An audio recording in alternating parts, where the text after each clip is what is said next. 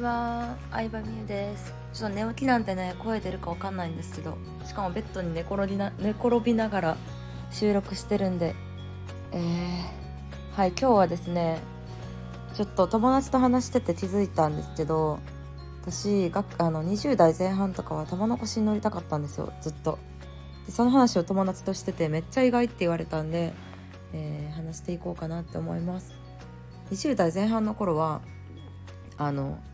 本当に事務 OL として仕事をしていてで副業もめちゃくちゃうまくいってるっていう感じなかったんでブログも書いてたんですけど。なんでねとりあえずね金持ちの人と結婚して玉の腰に乗ってで仕事辞めたいっていうもう完全に依存的なね、えー感じでやってました。はい。自分は努力せんのかいって感じなんですけどね。そんな時代があったんですよ本当に。でなんでじゃあそこからあの自分で会社作って、えー仕事して全く正反対の方向を進んだきっかけは何なんですかって聞かれるんですけどズバリ現実を知ったからですね。現実を知ったからって言うとちょっと夢ないな悲しいなって思うかもしれないんですけどまあっていうよりかはうーん、まあ、玉の腰に乗りたいってことは相手の年収もある程度求めるわけじゃないですか。800万とか1000万以上とか。多分年収800万とか1000万あってもそこそこ節約とかなんだろう。なんか質素な生活をしないとやっていけないと思うんですよ、まあ、子供いるかとかにもよるとは思うんですけど。意外となんかその1000万とかあっても税金の金額も多いからなんか意外となんですよね。多くの人が思う1000万っていう感じじゃないですよね。でそしたら年収1000万とか2000万の人を探そうって思っても当時京都に住んでたんですけど京都とか大阪にねそんな人いないんですよ。あいると思いますけどいると思うけどなんか自分は相手にされなかったっていう感じですねシンプルに。うんで合コン行ったり相席居酒屋行ったりえマチコン婚活パーティーもう婚活アプリめちゃめちゃもういろいろやりました全部やったと思いますあるやつは。うん、どれどの方法が自分に合うのかもうそんなん言ってももうほとんどがもうダメなんですよほとんどが自分も楽しくないしうんなんかね思ってたそういう人年収いくら以上とか。でかつ自分のこと好きになってくれて見た目とかもタイプなわけじゃないですか。でいないんでいやーもうなんかダメなのかなって思いましたね。てか実際ダメだったんですけどでちょっとなんかいいなみたいな。それにちょっと近いなって思う人に出会っても、まあ、相手にされないわけですよね。うん、自分に全然何もないので。そう友達の結婚式とか行っても思いますけどやっぱりあのなんだ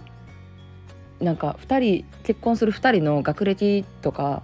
うーんタイプとかも似てるなって思います。仕事できる人には仕事できる女の子と結婚するパターンが多いしうん慶応とか京大卒の子の結婚式行ったら相手も同じ大学とか同じぐらいの大学みたいのも多いし結局なんか同じぐらいの人しかダメなんやっていうのを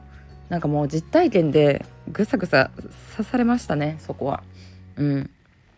じゃあそのそれはダメなんやっていうのにだんだん気づいてでまあそのと同時に結構副業がちょっとずつ軌道に乗り始めたというかまあ月5万とか10万とかちょっとずつ稼げる金額が増えてきて、うん、まあめっちゃ大変でしたけどね会社員やりながら土日に、えー仕事をするって感じだったので京都に、えー住んでて当時は。でもう土日はほとんどね大阪に住んでましたね。住んでないんですけど大阪に通ってましたね。うん片道1時間ちょっとぐらいかかるので本当にしんどかったし普段の会社も1時間半ぐらいかかったんですよ通勤に。うんあのすごい田舎の会社で電車2つ乗ってバスに乗り継いででそのバスも1時間に1本か2本しかないみたいな。うん私の中では当たり前だと思ってたんですけど結構ね過酷な通うだけで疲れるみたいな感じだったんですけどでも頑張ってましたね。うん。でそうそうそう。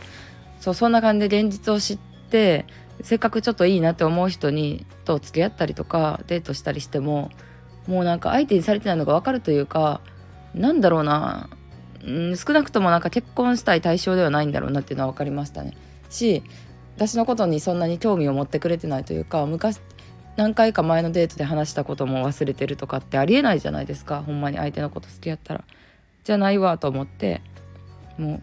そしたらいなくなったっていう感じでしたね。うん。そう。で